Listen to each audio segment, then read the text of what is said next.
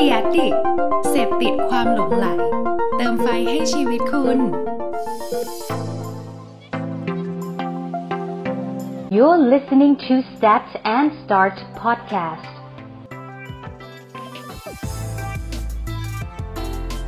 Stat and Start รายการที่จะทำให้ทุกสถิติ กลายเป็นแรงบันดาลใจในทุกการเริ่มต้น สวัสดีครับ คุณผู้ฟังทุกคน Stat and Start นะครับ อยู่กับผมอีกเช่นเคยนะครับ เรามีข้อมูลสถิติดีๆ เพื่อที่จะเป็นแรงบันดาลใจ เพื่อจุดเริ่มต้นที่ดีในชีวิตของทุกคนนะครับ วันนี้ครับ Stat Talk ของเราอยู่กับผมนะครับแท็บเดวิดครับ ผมโบนธริธรครับ ก็พบกับเราสองคนเนี่ย ก็ต้องมีหัวข้ออะไรมันๆ มานั่งคุยกันอีกเช่นเคยเลยนะครับครับ วันนี้ครับมันเกิดจากเอาเรียกว่าสถานการณ์ที่ค่อนข้างเป็นที่วิพากษ์วิจารณ์ในในปัจจุบัน และก็เป็นหนึ่งความขัดแย้ง แต่เป็นความขัดแย้งที่เรามองว่า หากเรามองอีกมุมหนึ่งเราเป็นนักการตลาดเนี่ยน่าคิดเหมือนกันนะว่ามันจะเป็นยังไงต่อไป เรากำลังพูดถึงเรื่องราวของการที่วันนี้เอ่อเด็กรุ่นใหม่นะครับนักเรียนรุ่นใหม่เนี่ยตัดสินใจจะไม่ใส่ชุดนักเรียนไปเรียนหนังสือนะครับอันนี้เนี่ยมีข้อถกเถียงอะไรเยอะแยะมากมายในแง่มุมของทั้งการเมืองเอง ทั้งกระทรวงการศึกษา ทั้งในแง่ของคุณครูและนักเรียนผู้ปกครองเนี่ยมีความเห็นมากมายนะซึ่งตรงนั้นนะเราจะไม่ได้หยิบยกมาคุยกันเยอะมาก แต่จริง ๆ แล้วสิ่งที่เราอยากจะคุยวันนี้มากกว่าคือ แล้วคนที่รับผลกระทบจริง ๆ จากเหตุการณ์เนี้ยคืออะไร ผมกับโบนก็นั่งคุยกันเลยโบนก็โยนมาคือผมบอกเออน่าน่าคิดเหมือนกันนะโบนคือ เราลองคิดภาพนะครับ เสื้อผ้านักเรียนเนี่ยเป็นธุรกิจหนึ่งที่ค่อนข้างจะอยู่มาอย่างยาวนาน และเป็นตลาดผูกขาด ถูกไหมฮะเพราะว่ายังไงก็ตามเนี่ยเด็กคนหนึ่งมัธยมมัธยมประถมเนี่ย ก็ต้องซื้อเสื้อผ้าใหม่ตลอดเวลา เพราะฉะนั้นเขาอยู่ได้ด้วยเอ่อกฎระเบียบแบบนี้ รวมถึงพวกรองเท้านักเรียนหรืออะไรแบบเนี้ยนะครับ พอวันเนี้ยเด็กตัดสินใจจะใส่ชุดไปรเวทไปทำไปเรียนหนังสือ สิ่งที่มันเกิดขึ้นคือแล้วธุรกิจยูนิฟอร์มจะเป็นยังไงต่อไป มีอะไรน่าสนใจบ้างเดี๋ยววันนี้มาคุยกัน เพราะฉะนั้นวันนี้จะมีหมดเลยทั้งในภาพรวมตลาดนะครับเกี่ยวกับชุดนักเรียนทั้งหมดเนี่ยรวมถึงมุมมองต่างๆ แบรนด์ต่างๆ ที่เป็นเขาเรียกว่า Market Share เป็น Market Leader อยู่ในตลาดตลาดนี้นะครับ แล้วเดี๋ยวเราจะมานั่งดิสคัสกันว่าตลาดนี้จะเป็นยังไงต่อไป โอเคครับคุณผู้ฟังน่าจะตื่นเต้นไปกับผมนะครับ เรามาลองดูเรื่องแรกนะโบนนะ เราลองมาดูเรื่องของภาพรวมนะครับเอ่อ market share นะครับ วันนี้นะครับถ้าเกิดเราแบ่งชุดนักเรียนนะครับ จะแบ่งเป็น 2 ตลาดใหญ่ ๆ แล้วกันผมเรียกเป็นตลาด ชุดนักเรียนกับตลาดรองเท้านักเรียนนะครับเพราะว่าของสองตลาดเนี้ยมีความแตกต่างอย่างชัดเจนนะครับชุดนักเรียนเนี่ยส่วนมากเวลาเราไปซื้อเนี่ยเราจะไม่ได้ซื้อรองเท้าด้วยนะเราก็จะซื้อแต่ชุดนักเรียน เป็นเสื้อปักอกตามชื่อโรงเรียนต่างๆ ปักเลขประจำตัวนักเรียนหรือปักดาวที่ปกเสื้ออแล้วก็จะมีตัวที่เป็นกางเกง แล้วก็จะมีเข็มขัด ส่วนถุงเท้ากับรองเท้าเนี่ยก็แล้วแต่คนบางคนก็ไปซื้อตามร้านรองเท้าต่างๆนะครับเขาบอกว่าตลาดชุดนักเรียนนะครับมีมูลค่าประมาณ 7,000 ล้านบาทนะครับประมาณนะแล้วก็รองเท้านักเรียนเนี่ยอยู่ที่ 5,000 ล้านบาทเยอะไม่น้อยนะครับเขาบอกว่า ธุรกิจผลิตเสื้อผ้าเครื่องแต่งกายเนี่ยนะครับในการใช้ในงานอุตสาหกรรม วิชาชีพนักเรียนและนักศึกษาเนี่ยปัจจุบันเนี่ยมีอยู่ประมาณ 192รายนะครับที่เป็นผู้ผลิตที่เป็นแบรนด์เจ้าตลาดที่เป็นตัวเลือกแรก ๆ อยู่เนี่ยก็จะมีอยู่ประมาณ 4-5 แบรนด์ ซึ่งจริง ๆ แล้วเนี่ยผมเอ่ยชื่อไป ผมเชื่อว่าคุณผู้ฟังต้องรู้ถ้าจักเออต้องรู้จักอยู่แล้วแหละ เพราะว่าเราก็ต้องเคยใส่มานะครับ แต่ตรงเนี้ยนะครับเป็นข้อมูลจาก Marketeer นะครับเขาระบุไว้ว่าชุดนักเรียนที่น่าจะครองใจผู้ปกครองแล้วก็ จริงๆเด็กไม่น่าจะคิดมากอะนะใส่อะไรได้แต่ผู้ปกครองเนี่ยจะมั่นใจในตราสมอ มีใครรู้จักตราสมอบ้างไหมครับ ผมเชื่อว่านะผมผมก็ใช้ตาสมอนะใช่ผ่านซึ่งผ่านมาซึ่งตาสมอเนี่ยมันก็แต่ก่อนเราจะชอบเดินไปตามร้านตาสมอ แล้วก็แม่ก็จะพาไปจำได้เลยไปกับบางคนมีพี่สาวก็ไปด้วยกันใช่ป่ะแล้วเขาจะถามเลยว่าโรงเรียนอะไรอะเพื่อจะไปเลือกสีกางเกงก่อน เขาจะหยิบมาให้ดูแล้วก็อะเริ่มวัดไซส์ใช่พอเริ่มวัดไซส์ปั๊บก็อะเลขประจำตัวเขียนอยู่ในใบเสร็จอะ แล้วเขาจะไปปักให้ปักเอากี่ชุดกี่ชุดก็ว่ากันนะ เราเคยไปเด็กๆแม่ได้ต้องสีอะไรจูงมือเราเข้าไปเออได้ได้สีอะไรอะไรเงี้ยใช่ซึ่งร้านพวกนี้จะรู้อยู่แล้วว่าโรงเรียนไหนใช้อะไรไงเขาจะค่อนข้างแม่นยำนะตาสมอเนี่ยคือบริษัทสมอทองการเมนต์จำกัดนะครับสมอทองการเมนต์จำกัดนะครับ ปี 59 รายได้รวมเกือบเกือบ500 ล้านกำไรสุทธิเนี่ย12 ล้าน ในขณะที่ตัวปี 60เนี่ยรายได้รวมเนี่ยทะลุ 540 ล้าน ปี 61 รายได้รวมเกือบเกือบ600 ล้าน โตแบบอื้อหือมหาศาลมหาศาลเลยอะนะครับ ไม่ว่าโลกดิจิตอลจะมา disrupt ยังไงก็ตามเนี่ย ตาสมอไม่เคยสนใจอะไรเลย เพราะยังไงมันเป็นปัจจัยที่จำเป็นผมว่าปัจจัยที่ 5 ของการเรียนหนังสืออะใช่คุณมีกล่องดินสอยังยังไม่ได้คือมีกล่องดิไม่มีกล่องดินสอ ไม่มีปากกาดินสอ ยังไม่หนักเท่าไม่มีชุดนักเรียนนะใช่เพราะชุดนักเรียนมันบังคับ โรงเรียนเขาออกกฎบังคับใช่ไหมครับเพราะฉะนั้นปี 261เนี่ย 595 ล้านประมาณกำไรสุทธิอยู่ที่ประมาณ 16 ล้าน ถือว่าเยอะมาก ๆ อันดับ 2 คุณคิดว่าใครครับอะหลาย ๆ คนก็ตั้งคำถามใครดีไม่มีใครไม่รู้หรอกผมว่าน้อมจิตนะครับจิตน้อมจิตก็เป็นอีกหนึ่งแบรนด์ที่เออผมก็เห็นผ่านหูผ่านตาตลอดนะ อาจจะไม่ได้คลึกโครมเหมือนตาสมอ แต่ก็เป็นอีกหนึ่งแบรนด์ที่เป็น Market Leader นะครับ บริษัทน้อมจิต Manufacturing จำกัดนะครับ ปี 59เนี่ยกำไรรายได้รวมเกือบเกือบ115ล้านนะครับ ปี 60 ก็ 114 ล้าน ปี 61 เหลือ 110 ล้าน แล้วลองลงมาอันดับที่ 3 ที่ถือว่าครองตลาดนะครับ อันนี้อาจจะน้อยลงมานิดนึงละ แต่เอ่ยชื่อไปเนี่ยน่าจะรู้จักเพราะว่าเขาไม่ได้ขายแค่เสื้อผ้าอย่างเดียวนะใช่แบรนด์แบรนด์นี้มีแบรเขานด์ขายสนใจเออเขาขายหลายอย่างนะครับใช่ก็คือสมใจนึกนะครับ ห้างหุ้นส่วนจำกัดสมใจนึกเทเวศนะครับบอกเลยว่าเป็นแบรนด์ในใจหลาย ๆ คนสมใจนึกเนี่ยแต่ก่อนอยากนึกนึกถึงอะไรก็ไปสมใจนึกอะไรเงี้ยก็จะเป็นอีกแบรนด์หนึ่งครับรายได้รวมปี 59 4.4 ล้านนะครับปี 60 5.4 ล้าน แล้วก็ปี 61 ที่ผ่านมาเนี่ยประมาณ 6 เกือบเกือบ6ล้านนะครับก็อาจจะไม่ได้เยอะเท่า ตาสมอแล้วก็น้อมจิต แต่ก็ถือว่าในตลาดตลาดเนี้ยแหละเอ่ยสามชื่อนี้เนี่ยแหละคือเป็นชื่อแบรนด์ที่เป็น Market Leader นะครับใช่ผมเลยมองว่าวันเนี้ย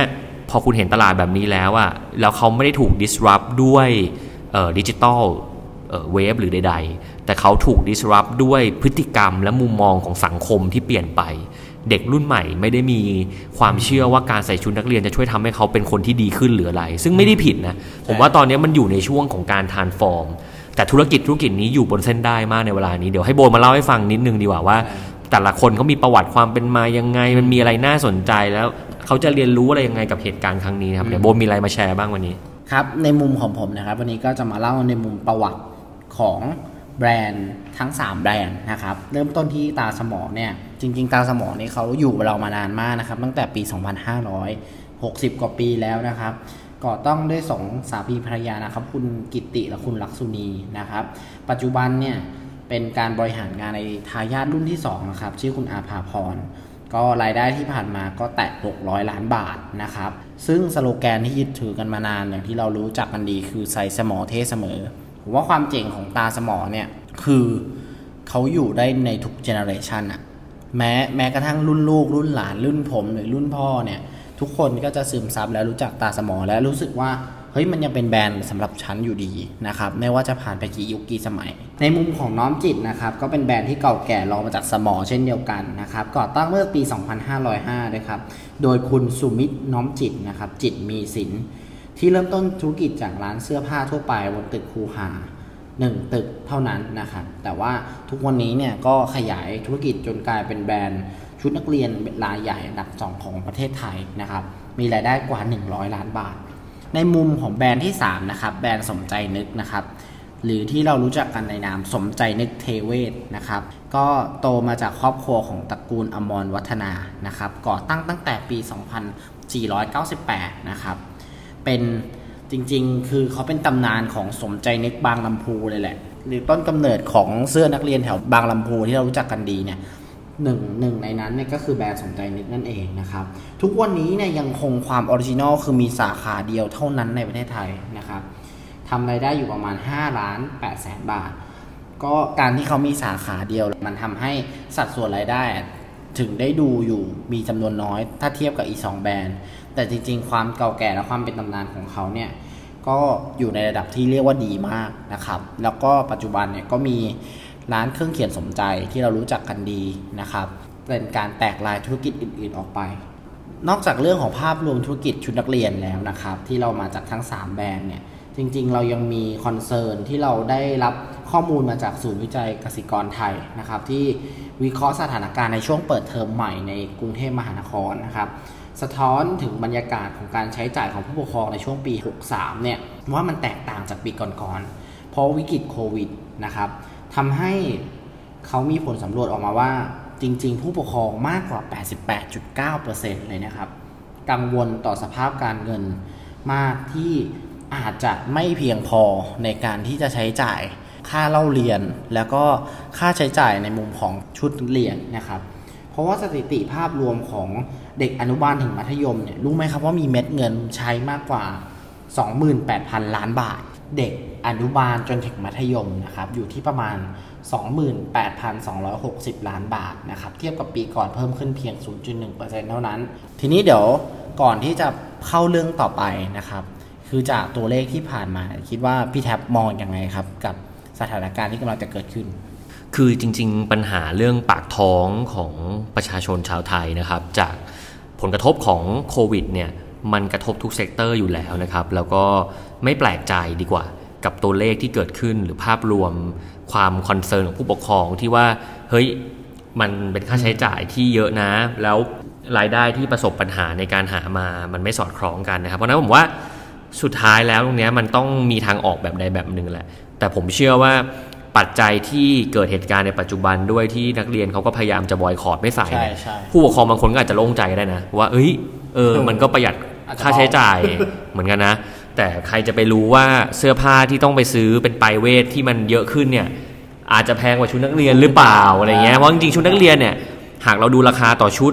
มันมันอาจจะดูเหมือนเฮ้ยเป็นค่าใช้จ่ายประจำหรืออะไรเงี้ยแต่จริงๆมันก็ผมก็เชื่อว่ามันถูกกว่าชุดไปเวทอื่น ๆ ที่คุณจะไปซื้อมาใส่นะ เพราะนั้นเนี้ยมันก็ต้องขึ้นอยู่กับหลาย ๆ บ้านหลาย ๆ คนด้วยแหละ แต่ผมว่าสถานการณ์แบบนี้นะครับ ในมุมของชุดนักเรียนหรืออะไรก็ตามเนี่ยก็ต้องมีรูปแบบที่เข้ามาช่วยมากขึ้นนะ อาทิเช่นเอาเสื้อเก่ามาแลกใหม่อืมหรือว่าเรามีรูปแบบอะไร เช่นซื้อเสื้อแล้วปักฟรี หรือว่ายังไง หรือว่าโรงเรียนเองก็ต้องหารูปแบบ เช่นว่าเฮ้ยสถานการณ์โควิดมีปัญหา เราเป็นครั้งแรกที่โรงเรียนจะไม่มีการปักเสื้อเพื่อลดค่าใช้จ่ายให้กับผู้ปกครอง หรือว่าเป็นครั้งแรกที่โรงเรียนจะมีระบบอะไร มีกฎระเบียบอะไรที่จะช่วยดูแลเอ่อความเป็นอยู่ของนักนักเรียนแล้วก็ผู้ปกครองมากขึ้นผมว่าตรงเนี้ยมันน่าจะเกิดขึ้นเพื่อเยียวยาภาพรวมแต่ผมว่ายังไงก็ตามเนี่ย ไม่ significant นะสำหรับผมในสถานการณ์โควิดเนี่ยเพราะจริงๆถ้าเกิดโควิดหมดไปเนี่ยมันก็จะช่วยได้แล้วแหละ แต่ผมว่าปัญหาใหญ่สุดตอนเนี้ยที่ผม concern มากกว่า คือเรื่องของพฤติกรรมการใส่ไปรเวท ที่อาจจะเปลี่ยนไปตลอดการใช่คือถ้าสมมุติวันเนี้ยเอ่อการบอยคอตหรือการที่เด็กสามารถที่จะไม่ใส่ชุดไปรเวทเนี่ยมันกลายเป็นเรื่องปกติ ที่เริ่มเด็กเริ่มทำกันแล้วเนี่ยอืมผมว่าอันเนี้ยน่ากลัวกว่า เพราะมันจะกลายเป็น behavior shift ที่ไม่ใช่เพียงแค่เหตุการณ์ที่เป็น crisis หรือเป็น situation ช่วงใดช่วงหนึ่งใช่อันนี้อันนี้มุมของผม มันเหมือนกับดีมานจากที่เคยมีประมาณ 7,000 ล้านมันเป็นศูนย์เพราะฉะนั้นตัวเลขในการเปลี่ยนแปลงของธุรกิจอะมันอาจจะกระทบมากกว่าโควิด ที่คนมีรายได้น้อยก็ได้นะครับ อันนี้น่าสนใจเพราะว่าหนึ่งประเด็นที่เด็กพยายามออกมาเรียกร้องนะครับในการไม่ใส่ชุดนักเรียนเนี่ยและใส่ชุดปลายเวทแทนเนี่ยคือการแก้ปัญหาเรื่องความเหลื่อมล้ำคือเด็กบางคนเนี่ยมีทัศนคติมองว่าเฮ้ย มันไม่ใช่มีทุกคนนะที่จะมีกำลังจ่าย แล้วบางคนที่อยู่ในชาวดอย หรือบางคนที่ต้องมาเรียนหนังสือ แต่ไม่มีเงินซื้อชุดนักเรียนเนี่ยแล้วถูกกดบังคับให้มีเนี่ยกลายเป็นว่าพ่อแม่เดือดร้อนกว่านั้นนะครับ อันนี้คือเป็นประเด็นหนึ่งที่ผมว่าน่าสนใจนะครับ โดยผมจะมีเคสตัดดี้หนึ่งของที่เคนยานะครับ อย่างที่เคนยาเนี่ยเขาใช้เขาแก้ปัญหานี้โดยรัฐบาลเนี่ยให้สวัสดิการแก่โรงเรียนประถมศึกษานะครับ โดยการ แจกเครื่องแบบนักเรียนฟรี 2 ชุดนะครับเพื่อช่วยเหลือครอบครัวที่มีรายได้น้อย และยังช่วยลดอัตราการตั้งครรภ์ไม่พร้อมของวัยรุ่นด้วย คือเหมือนส่งเสริมให้เด็กไปเรียนหนังสือมากขึ้น บวกกับมีการคัดกรองรายได้ของฐานโครเรือนจริง ๆ ช่วยคนที่ต้องถูกช่วยนะครับแล้วก็คนที่มีเงินก็ยัง support ต่อไปอันนี้เป็นตัวอย่างหนึ่งนะครับ ทีนี้อยากชวนคุยเรื่องเรื่องการไม่ใส่ชุดนักเรียนต่อ ในช่วงปี 2018 นะครับ จริง ๆ มีโรงเรียนหนึ่งที่เคยเอาโมเดล ไม่ใส่ชุดนักเรียนแล้วเป็นชุดไปรเวทเนี่ยมานำร่องนะครับ คือโรงเรียนกรุงเทพคริสเตียน กรุงเทพคริสเตียนเนี่ยในผู้อำนวยการโรงเรียนแล้วทางโรงเรียนเนี่ยมีความคิดว่าถ้าการใส่ชุดนักเรียน มันมีผลต่อการกำหนดกรอบทางความคิด มีการมีผลต่อการสร้างระเบียบวินัยที่ทำให้เด็กเกิดความเครียด เขาอยากเปลี่ยนวิธีคิดคือเขาอยากทำให้เด็กมีความสุขในการมาเรียน เพราะฉะนั้นเนี่ยเขาเลยมองว่าถ้าเขาสามารถทำให้ทุกวันของเด็กมีความสุข การใส่ชุดปลายเวทที่ทำให้เด็กสามารถเอ็กเพรสตัวตนได้อย่างเต็มที่ในโรงเรียนเนี่ยอาจจะเป็นทางหนึ่งที่ทำให้เด็กมีศักยภาพในการเรียนดีขึ้น อันนี้พี่แทมมองไงครับ คือจริงๆเห็นด้วยเลยนะครับว่าต้องตั้งคำถามอยู่บนโจทย์ก่อนว่าขนบธรรมเนียมหรือกฎระเบียบตรงเนี้ย มันทำอยู่บนวัตถุประสงค์อะไร เอางี้ดีกว่า ผมว่าถ้าเกิดเรามองว่าอะการใส่ชุดนักเรียนมันเป็นขนบธรรมเนียมประเพณี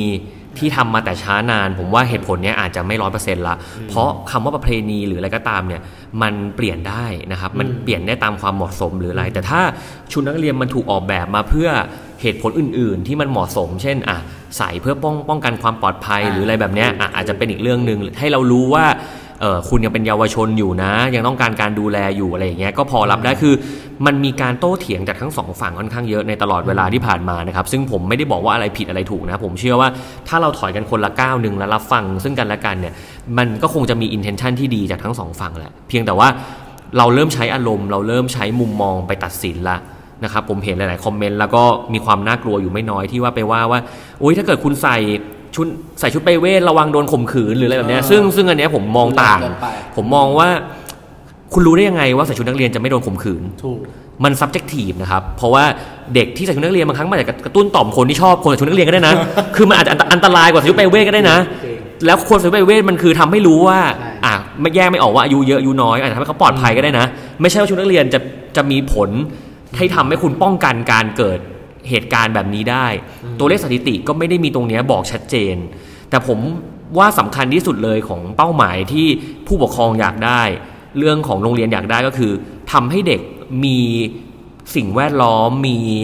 บรรยากาศการเรียนที่ดีใช่เพื่อทำให้เขาสามารถจะรับรู้ข้อมูลความรู้ได้มากที่สุด เป็นตัวของตัวเองได้มากที่สุด แล้วก็สามารถจะเรียนได้ดีที่สุด เพื่อจะทำให้เขาสามารถจะเก็บเกี่ยวความรู้ในช่วงเวลาเนี้ยใช่ และกลายเป็นทรัพยากรสำคัญของประเทศชาติ ผมว่าปัจจัยเนี้ยสำคัญสุด เพราะฉะนั้นเบื้องต้นเนี่ยต้องตั้งอยู่บนเหตุและผลก่อนว่าทำไปทำไมนะครับแล้วอย่าไปคิดว่าโมเดลเนี้ยไปก๊อปเมืองนอกมาเนี่ยโดนเมืองนอกล้างสมองหรืออะไรอะเอะอะก็อ้างเมืองนอกว่าเมืองนอกเขาก็ไม่เห็นจะใส่กันไปเลยคือ ผมว่าโลกมันกว้างขึ้นนะครับ โลกโซเชียลเน็ตเวิร์กหรือโลกดิจิตอลเนี่ยมันเชื่อมคนไปสู่ข้อมูลชุดใหญ่ ๆ ที่เราอาจจะไม่เคยรู้มาก่อนในสมัยก่อน เด็กสมัยเนี้ยต้องยอมรับนะครับว่าเขามีแนวคิดแล้วก็มุมมองที่กว้างขึ้นเรื่อยๆ เพราะเขาเกิดมาในยุคที่ทุกอย่างมันอยู่ภายใต้คำเดียวคือ Google เพราะฉะนั้นตรงเนี้ยไม่แปลกที่เขาจะเข้าใจอะไรเหลือเชื่อนะครับผมรู้สึกว่าผู้ใหญ่ก็ต้องเปิดใจเด็กก็ต้องพอดีมันเป็นของคู่กันที่จะต้องเกิดขึ้นในสังคมนี้ มันมีการเปลี่ยนแปลงอยู่แล้วล่ะครับ เราหนีไม่พ้นกับการเปลี่ยนแปลงที่จะเกิดขึ้นเพราะเจเนอเรชันมันมีการเปลี่ยนแปลงเราเราห้ามไม่ได้ แต่เราจะอยู่ร่วมกันยังไง แล้วผมว่าสถาบันครอบครัวจะมีประโยชน์มากในในสำคัญน่ะแล้วก็มีความสำคัญแล้วก็มีประโยชน์มากกับการแก้ปัญหาเรื่องนี้คือจริงผมว่าถ้าถ้าพ่อแม่ยังคงไม่เข้าใจลูกตัวเองก่อนน่ะถ้าเราเริ่มจากไมโครออ g a แ z เ t ชันหรือว่าไมไมโครเขาเรียกว่าไมไมโครฮับหรือไมโครโซเชียลเนี่ยยังคุยกันไม่รู้เรื่องยังยังแก้ประเด็นกันไม่ตกเนี่ย มันจะไม่เกิดพฤติกรรมลูกโซ่ที่เชื่อมโยงกัน ผมว่าตรงเนี้ยก็ผมผมผมไม่ติดนะ ผมรู้สึกว่ากรุงเทพคริสเตียนเนี่ยแนวคิดเขาถูก เพราะเขามองตั้งแต่เดวันว่าเขาทำไปเพราะอะไร มันไม่ได้อยู่ที่ว่าใส่หรือไม่ใส่ใช่แต่มันอยู่ที่ว่าไม่ใส่เพราะอะไรทำไมต้องไม่ใส่ใช่เราควรจะหันมาถามว่าอะไรหรือยังไงเนี่ยเราลองถามก่อนไหมว่า why จะให้ใส่ทำไมจริงเห็นด้วยและจะไม่ใส่ทำไมนะครับผมว่าอันนี้เราต้องตั้งคำถามให้ดี แล้วก็เอ่อ ฝากถึงหลาย ๆ คนที่มีลูกแล้วด้วยที่เป็นลูก generation ใหม่ ๆ คุณก็ต้องเข้าใจเขาด้วยว่าเขาเกิดมาบน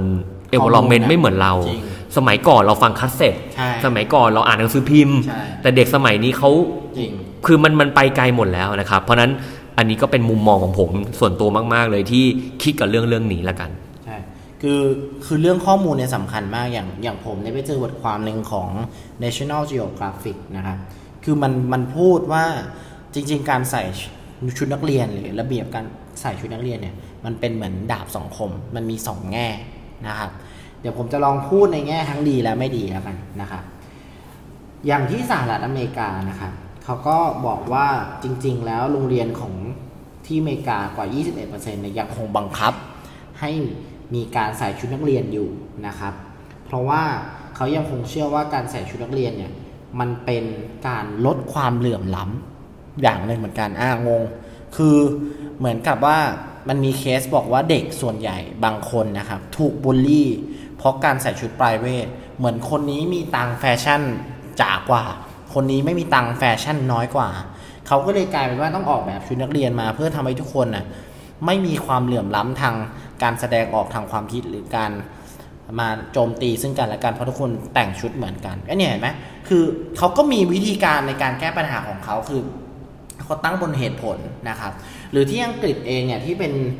คนคิดค้นชุดนักเรียนประเทศแรก ๆ ของโลกเลยนะครับ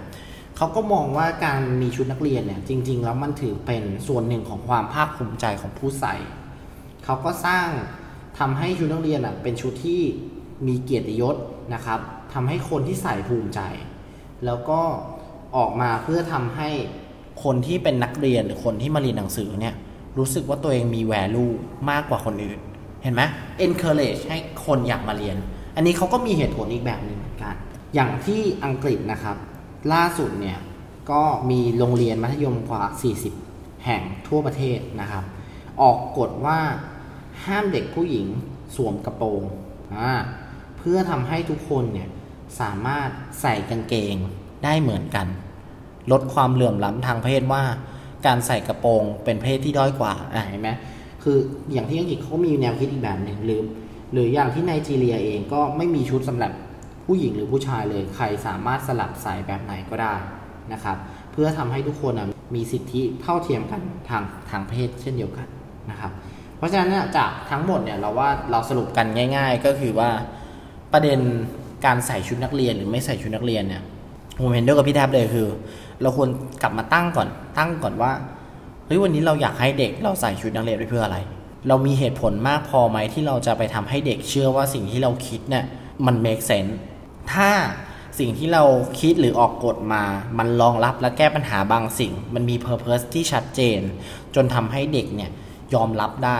ผมว่ายังไงเขาก็รับฟังนะ จริง ๆ เพราะเขาเองก็เข้าถึงข้อมูลแล้วก็ จริง ๆ คือรู้และรู้ดีเลยเข้าใจมากกว่าเราอีกนะครับ เพราะด้วยโซเชียลมีเดียที่เขาอยู่ในทุกๆวัน แต่ถ้าเรายังยึดติดกับคำว่ามันเป็นประเพณีมันเป็นความเชื่อมันเป็นสิ่งที่ถูกต้องที่ยึดถือกันมาตั้งแต่สมัยรัชกาลที่ 5 คือถ้ามันยังเป็นแบบนี้อยู่เนี่ยสำหรับผมว่ามันจะกลายเป็นว่าเด็กรู้สึกว่ามันไม่จริง มันไกลตัว แล้วก็มันจับต้องไม่ได้นะครับฉะนั้น ถ้าเราอยากให้ปัญหานี้หมดลงเนี่ยแล้วยังให้ยังให้มีชุดนักเรียนอยู่ แล้วมันไม่กระทบต่อธุรกิจภาพรวมของตลาดชุดนักเรียนเนี่ยผมว่าคนที่เป็นผู้นำหรือคนที่คิดค้นคิดกฎระเบียบต่างๆเนี่ยต้องกลับมา consider เรื่องนี้นะครับ ส่วนตัวผมนะครับอีกมุมหนึ่งก็คือผมมองว่ายังไงก็ตามชุดนักเรียน ถ้าเกิดผมเป็นตราสมอ หรือผมเป็นน้อมจิตต์หรืออะไรก็ตามเนี่ยผมว่าต้องเริ่มวางแผนสำรองแล้วครับ เพราะว่าการที่เราเห็นเทรนด์นะครับ เราเห็นสังคมที่เริ่มเปลี่ยนแปลงเนี่ยมันทำให้เรารู้แล้วว่าธุรกิจของเรากำลังจะถูก disruption เพราะนั้นถ้าเกิดเรามองแบบนี้ธุรกิจเสื้อผ้าต้องลองขยับขยายดูว่า จากที่ฉันเคยโฟกัสยูนิฟอร์มนักเรียนเนี่ยมันมีอะไรอีกไหมในในประเทศไทยที่ยังเป็นยูนิฟอร์มอยู่ ผมอาจจะไปจับมุมของยูนิฟอร์มราชการมากขึ้น หรือมันมีมุมไหนของนักเรียนไหมที่เราสามารถจะไปเซิร์ฟได้ เพราะเรายังเป็นแบรนด์ขวัญใจผู้ปกครองอยู่ ถ้าเรายังคงเชื่อว่าฐานลูกค้าเราที่รักแบรนด์เราเชื่อในแบรนด์เรายังอยู่กับแบรนด์เราเนี่ยเป็นแบบไหนยังคงชอบในแบรนด์เราเพราะอะไรเนี่ยอาจจะต้องขยับขยายเริ่มทำ prototype หรือทำ business unit เพื่อแก้ปัญหาระยะสั้นระยะยาวแล้วนะครับ ถ้าปล่อยแบบนี้ต่อไปแล้วเรารอให้วันหนึ่งสังคมมันเปลี่ยนร้อยเปอร์เซ็นต์เนี่ยผมว่าในมุมผู้ประกอบการเองเนี่ยน่าจะเหนื่อย นะครับแต่ถ้าเป็นมุมของสังคมเอง ผมยังคงเชื่อว่า มันจะเกิดการเปลี่ยนแปลงไปแบบค่อยๆเป็นค่อยๆไป มันจะค่อยๆเปลี่ยนไปทีละนิดทีละนิดทุกอย่างที่เปลี่ยนทันทีเปลี่ยนแบบหัวเด็ดตีนขาด ไม่มีวันเกิดขึ้นในสังคมโลกอยู่แล้ว การเปลี่ยนแปลงใช้เวลาเสมอนะครับ เพราะนั้นมันเป็นแค่จุดเริ่มต้น เป็นการจุดประกายมุมมองละนะครับมันอยู่ที่ว่าเออมันจะถูกผลักดันเร็วแค่ไหนนะครับเพราะนั้นตรงเนี้ยก็มันเหมือนกันแหละตอนโควิดเนี่ย เราต้องเปลี่ยนแปลงมาใส่หน้ากากเร็วมากเพราะมันเป็นสถานการณ์ฉุกเฉิน แต่ชุดนักเรียนมันไม่ได้เป็นสถานการณ์ฉุกเฉิน เพราะนั้นการเปลี่ยนแปลงอาจจะไม่ได้เร็วมาก แต่มันจะเกิดขึ้นอย่างมีนัยยะสำคัญนะครับเพราะนั้นไม่มีคนไหนผิด มุมมองไม่ได้ผิด แต่ผมเชื่อเรื่องหนึ่งว่าอะไรก็ตามที่เราพูดว่าเราเป็นแบบนี้มาตลอดตั้งแต่ก่อนเกิดหรืออะไรเงี้ยสำหรับผมมันคือ การที่เรายึดติดอยู่กับเรื่องราวในอดีต จนไม่ยอมรับความเป็นจริงในปัจจุบัน บางอย่างดีนะครับ มีอดีตที่ดีมีเฮอริเทจมีอะไรเราควรจะรักษาไว้ แต่ต้องมองให้ออกถึงเหตุผลทำไมด้วยว่า ถ้าต้องเปลี่ยนเพราะอะไร แล้วมันสำคัญกว่าไหม เพราะโลกเราเปลี่ยนแปลงตลอดเวลาครับ อย่าว่าแต่นู่นนี่นั่นเลยครับเราลำพังแค่ตัวโลกที่เรายืนกันอยู่เนี่ยก็เปลี่ยนแปลงทุกวันโลกร้อนขึ้นทุกวันอุณหภูมิเปลี่ยนหมุนองศาเกิดภาวะโลกร้อนปะภาวะเรือนกระจกอะไรมากมาย ดังนั้น อย่ายึดติดกับ อะไรอะไรมากจนเกินไป จนไม่ฟังเหตุและผลของกันและกัน รวมถึงกลุ่มคนที่อยากจะเปลี่ยนด้วย ไม่ใช่ว่าเริ่มต้นจะเปลี่ยนหมดเลยก็ไม่ใช่ ก็ต้องเขาต้องฟังเหตุผลด้วยว่ามันมีเหตุผลอะไรที่เขาควรที่จะต้องเออใส่ไว้ก่อน และหาจุดตรงกลางร่วมกัน ผมว่าโอกาสดีคือสมมุติเราบอกว่าเราทดลอง 3 วันชุดนักเรียน 2 วันชุดไปรเวทอืมอ่าอย่างเงี้ยอาจจะเป็น option หนึ่งที่คนละครึ่งทางๆให้สังคมมันค่อยๆ shift ไป เพราะอย่าลืมนะ แต่ก่อนคุณเรียน 5 วันคุณก็ใส่ชุดนักเรียน 5 วันวันเสาร์อะไปเรียนวันเสาร์คุณใส่ชุดไปรเวทลองดูก่อนว่าถ้าเปลี่ยน 2 วัน วันพฤหัสกับวันศุกร์ต่างกันไหมเก็บ data เลยครับ วิชาที่เรียนวันศุกร์กับวันพฤหัสผล performance ในการ performance เรียนการเรียนดีขึ้นไหมเอออย่างเงี้ยถ้าคุณมีหลักฐานแบบนี้มามี research แบบนี้มานี่สิ เราถึงจะคุยกันอยู่บนเหตุและผลใช่นะครับเพราะฉะนั้นอันนี้ก็เป็นมุมมองของพวกเราที่ผมว่าประเด็นเนี้ยน่าสนใจ แล้วอยากให้คุณย้อนกลับไปดู